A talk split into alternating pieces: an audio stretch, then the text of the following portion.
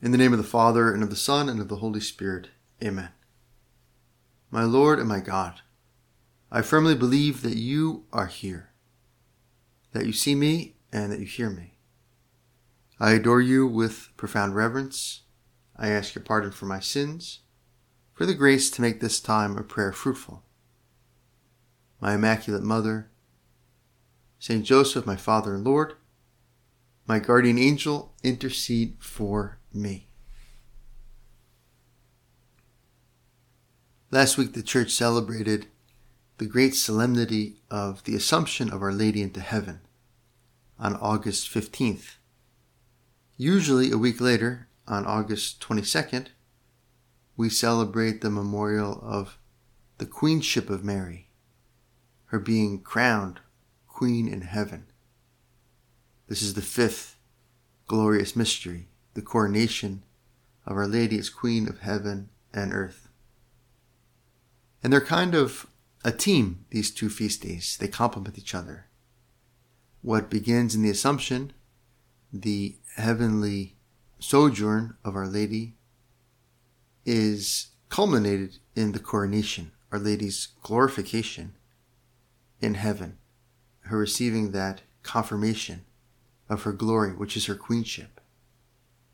And there's a beautiful hymn in the church's Liturgy of the Hours, which is part of the liturgy for August 15th for the Assumption.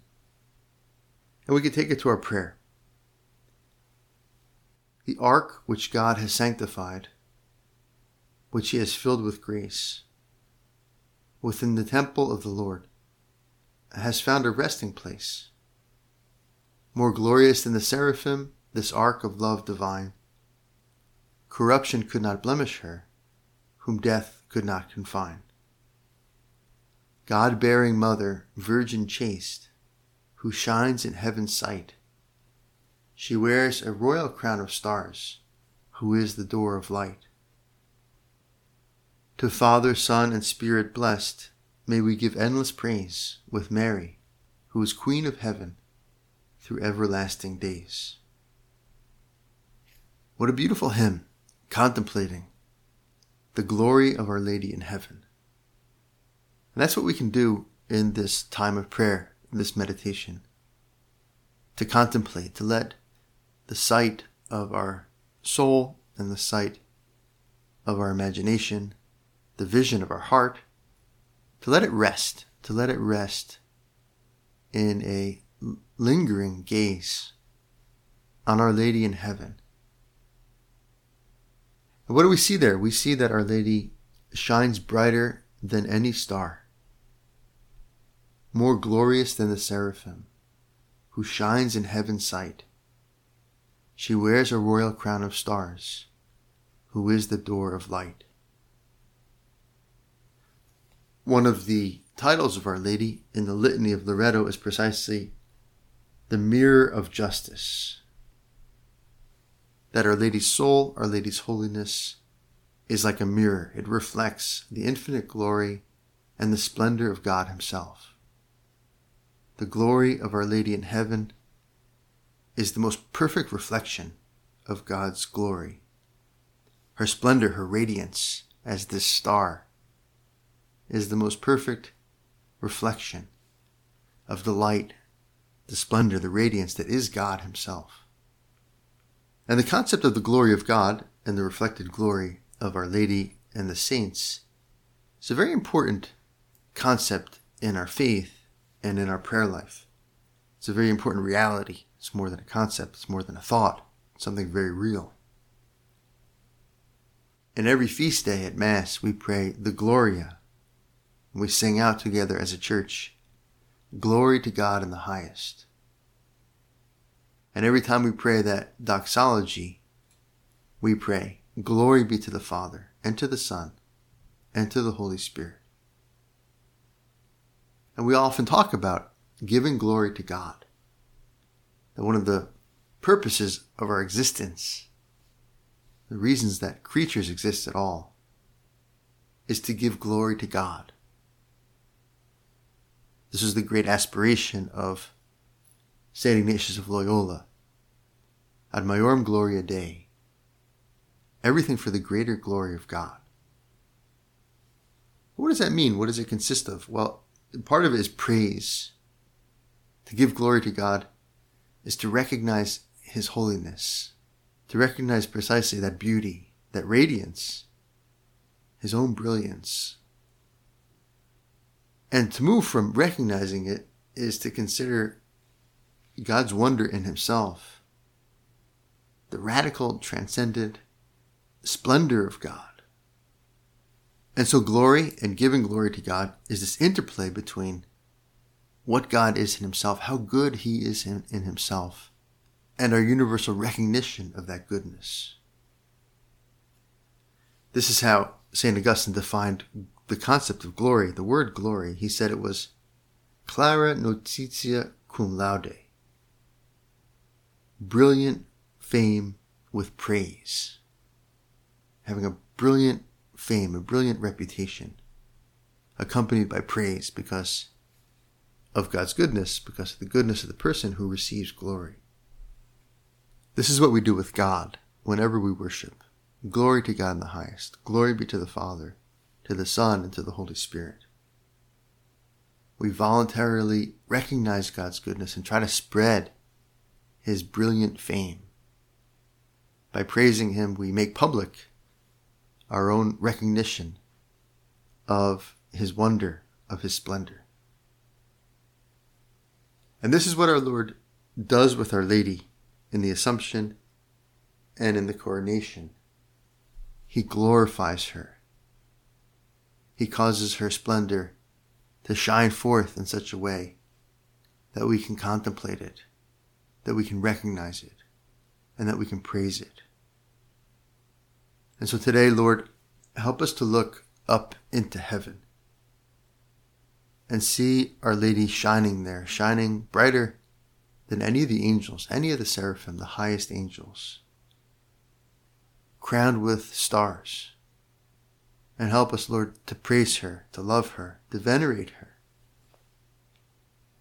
The glory of Jesus and of Our Lady in heaven is a great source of hope and hope is our desire for heaven, is our desire for our own glorification, for our own being recognized as being saved and ha- as having become holy.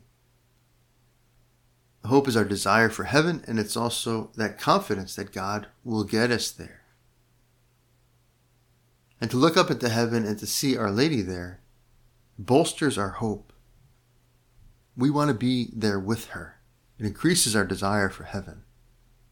And it also bolsters our confidence that it's possible that we can get there. To know that she has made it there to heaven. To know that she's been glorified there. Increases our desire and our trust that we can be there with her in heaven. It gives a kind of target, a kind of object to our desired, object to our hope. It's possible to get to heaven. This world and its troubles do not have the last word. And we also look up and we see her shining like a star in heaven. And it reminds us that we're not alone. The Queen of Heaven is our mother. We have this powerful ally in heaven, powerful advocate with God on our behalf, who intercedes for us with, with very moving and powerful intercessory prayers. The Church prays to Our Lady, Ad Beatam Virginem Mary Mediatricem, to the Blessed Virgin Mary, Mediatrix of Grace. Recordare Virgo Mater Dei, dum steteris in conspectu Domini ut loquaris pro nobis bona. Remember, O Virgin Mother of God, when you stand in the sight of God, to speak well of us, to speak well on our behalf. And so to contemplate Our Lady in heaven, to see her reflecting God's glory, moves us to praise, moves us to honor her, to venerate her. But it also moves us to have a great confidence that that wonderful, wonderful shining star in heaven is there for us as an object of our hope, as an object of our trust, and as this great advocate, this great intercessor. It's our mother who has been glorified. It's our mother who has been made Queen of heaven, Queen of all the angels, Queen of all the saints. It's our mother who's been made the mother of God, and therefore has this great sway with God when we pray to her.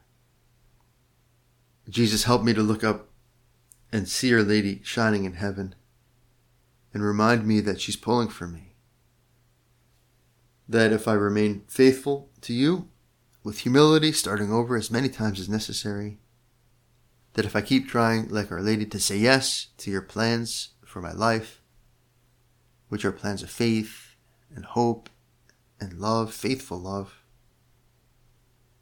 well, then we know how the story ends. We know that it will end well for us.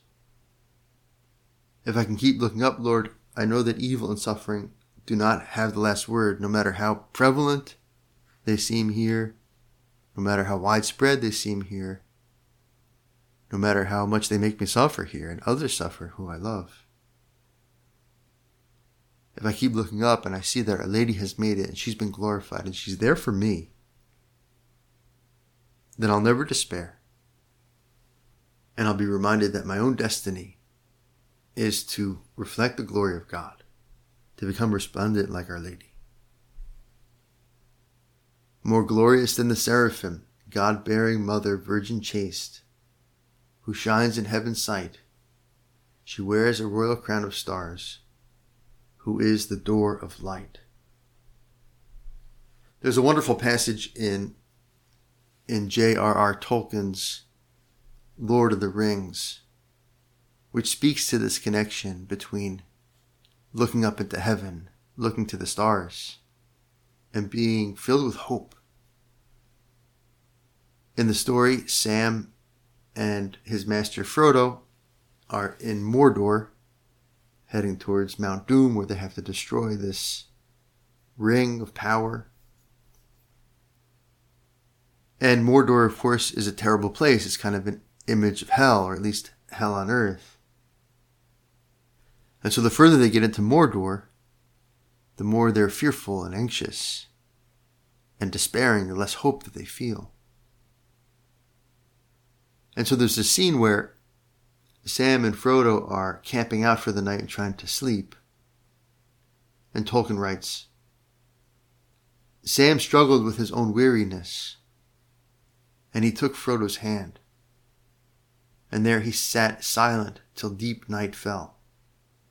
Then at last he crawled out from the hiding place and looked out. The land seemed full of creaking and cracking and sly noises, but there was no sound of voice or of foot.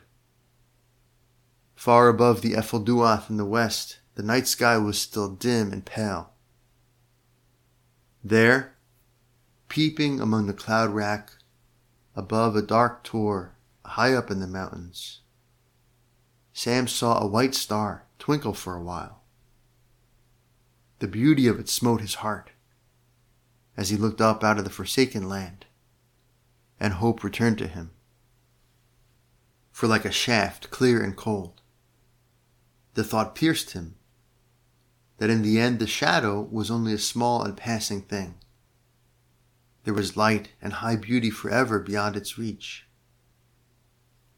His song in the tower had been defiance rather than hope, for then he was thinking of himself. Now, for a moment, his own fate, and even his master's, ceased to trouble him. He crawled back into the brambles and laid himself by Frodo's side, and putting away all fear, he cast himself into a deep and untroubled sleep. Sam looks up and sees the beauty of the heavens, untouched by the shadow, and the shadow is the advancing effects of evil in the world, the advancing effects of darkness. And seeing that star shining with its beauty, he becomes convinced once again of hope, of the hopefulness of life and of his situation. The thought pierced him that in the end the shadow was only a small and passing thing. there was light and high beauty forever beyond its reach. And he's filled with hope and he can rest. He can cast aside fear and rest and go to sleep. It's a striking passage and, and it's really a wonderful way to think about Our Lady in heaven, the glory of Our Lady in heaven. And this is the way the church actually, this is the way the church actually thinks about her. Right? Our Lady is called the star of the sea and the morning star. And she's depicted by the church as that woman in Revelation who has that crown of stars around her head. And she's honored in the church with the title the Queen of Heaven, the Queenship of Mary. The star of the sea. Right? Sailors navigate by the stars, by the constellations. So only by contemplating the heavens, the stars, do they know where to go. Can they be confident that their course is set right, that they're making progress, that they're heading in the right direction? And we too, only by looking up and seeing Jesus and our mother glorified in heaven, do we know that it's possible to get there? And do we know how to get there? Precisely by imitating them and Our Lady is the morning star. The morning star rises just before dawn. It's a harbinger of the sun. The sun, which is a sign of hope in the morning. The nighttime, the time of darkness, psychologically, spiritually, emotionally, even morally, is a time of fear, a time of sin, a time of spiritual and emotional darkness. And so people wait for the dawn. That image is, is very present in sacred scripture. Waiting for the Lord as a sentinel waits for the dawn, as a guard who has to watch at night, very scary situation, tense situation. Waits for the dawn when he can see clearly again and hope returns to him, confidence returns to him. So Our Lady is this morning star telling us that the sun is coming, that everything's going to be okay, that darkness and night are not permanent, they're passing things. Star of the sea, morning star, mother of hope. And we live in, in times which are in many ways dark to many people and, and for many different reasons. And the devil wants us to despair. He wants us to fear. He wants us to be anxiety ridden. And to regain hope, to recapture hope, confidence in the future, we have to look past the troubles. We have to see through them. And we can see through them and look past them only by looking up to God and to Our Lady and to the other saints.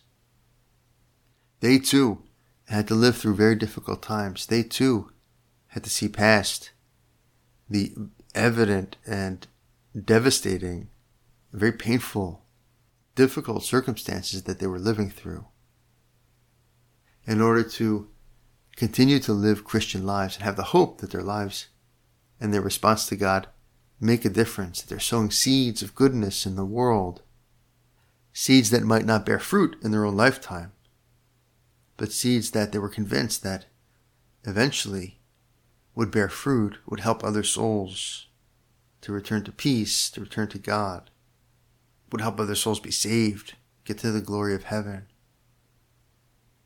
Sowing seeds that were that would redound to their own glory.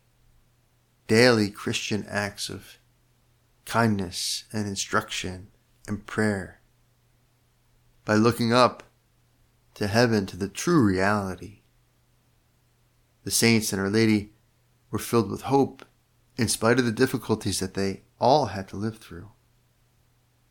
And so we too, when we're faced with economic hardships, medical hardships, political instability, ideological chaos, persecution, The devil wants us to lose hope. The devil wants us to despair. And we, like Sam Gamgee there in The Lord of the Rings, what are we to do?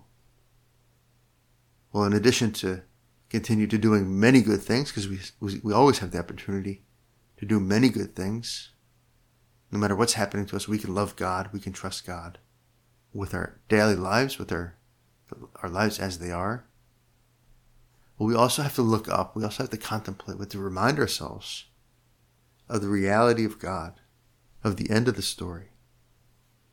That far beyond all the reality of evil and suffering shines God's goodness, and God is more powerful than all of this that's happening.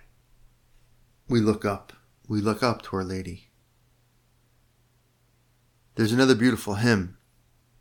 This is from the Greek Orthodox Church and the Eastern Catholic churches also recite this hymn. It's called the Akathist Hymn to Our Lady.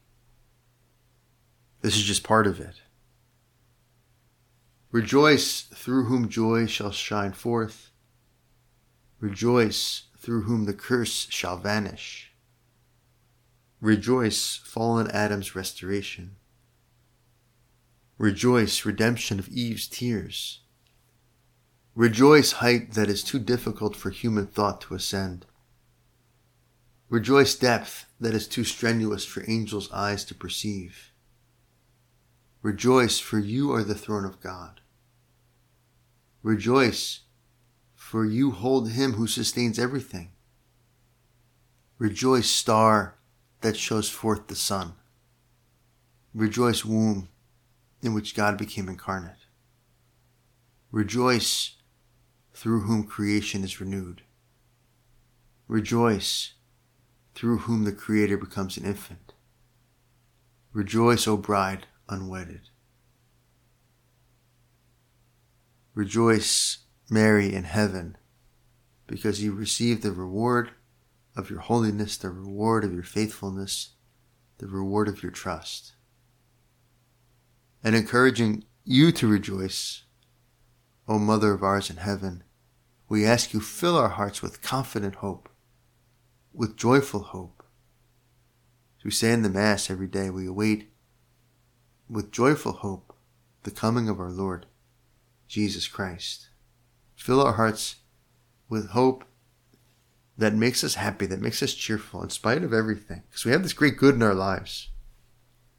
We can always be happy because we have a, we always have a great good in our lives, which is God Himself and our Lord's love for us and our Lady's love for us. And if we do that, even in this life, we too become mirrors of justice. We too, in our own way, become stars that others can look to to receive hope and encouragement and light, inspiration. St. Paul, writing to the early Christians, says this. He says, For it is the God who said, Let light shine out of darkness, who has shown in our hearts to give the light of the knowledge of the glory of God in the face of Jesus Christ. The same God who says, Let there be light, let light shine out of the darkness. I am the light of the world when Jesus says it. That same God has shown in our hearts. Why? So that we can give that light to others. To give the light of the knowledge of the glory of God in the face of Jesus Christ. But just as we have the same spirit of faith that is in accordance with the scripture, I believed and so I spoke, we also believe and so we speak. Because we know that the one who raised the Lord Jesus will raise us also with Jesus and will bring us with you into his presence. Yes, everything is for your sake, so that grace, as it extends to more and more people, may increase thanksgiving to the glory of God. Our destiny, the end of the story, is the same as our Lord's, is the same as Our Lady's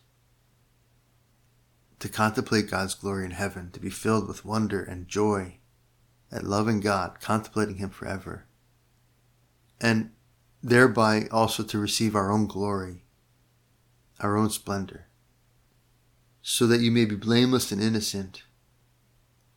St. Paul describing Christians again, so that you may be blameless and innocent, children of God without blemish in the midst of a crooked and perverse generation, in which you shine like stars in the world.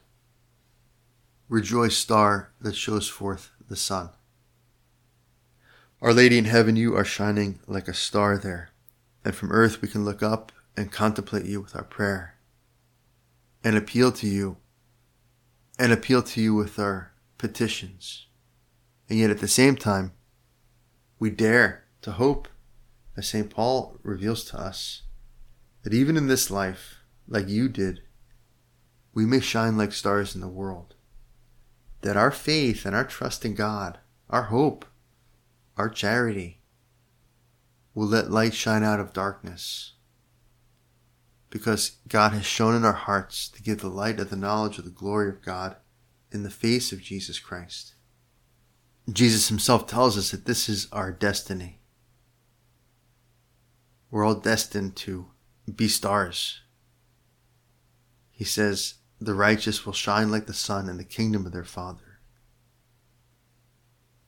The righteous will shine like the sun in the kingdom of their Father. A prophecy that has already been fulfilled with Our Lady, with her coronation, with her glory in heaven, and a process that is already underway in your life, in my life. Lord, help me to be up for this. There's a wonderful line from Viktor Frankl where he says that that which would give light must endure burning. What would give light what would shine, what would be glorious, what would be helpful for others, inspire others, must endure burning. And so, how are we going to give light? Well, we have to give ourselves and we have to make the sacrifices we need to make. And we have to go through the crosses. We have to keep walking through the painful valleys of, of shadow and darkness, which are very difficult. If we want to give light, if we want to be beacons of hope, if we want to like shine like stars in the in the midst of a perverse generation. If we want to be a part of solution for all the world's for all the world's problems, it's not a matter necessarily figuring them out. We don't have to figure them all out and, ha- and come up with the perfect solution. We have to keep looking up towards the true good, towards the truly beautiful, towards the truly hopeful, so we can pattern our lives on it and direct our lives towards it. And then we will be sources of hope with all of our limitations, with all of our mistakes. We'll be stars by which others can guide and mark their own course. Because like Our Lady in heaven, we're reflecting our Lord's glory, our Lord's truth, our Lord's beauty. Our Lady, our Mother, Queen of Heaven, we tell you once again, rejoice. Rejoice for you are the throne of the King Rejoice, for you hold him who sustains everything. Rejoice, star that shows forth the sun. And help us, our mother, in our own way, because we're your children, and we're Christ's brothers, and we're children of God. Help us too to shine like stars, with the brightness of our Christian example, with the brightness of our holiness, our participation in God's own splendor with the brightness of our hope, not giving in to despair or fear or anxiety, but living a great hope which keeps us free, free from that fear and therefore free to love God and others. I thank you, my God, for the good resolutions, affections, and inspirations which you have communicated to me in this meditation. I ask your help to put them into effect, my Immaculate Mother, Saint Joseph, my Father and Lord, my guardian angel, intercede for me.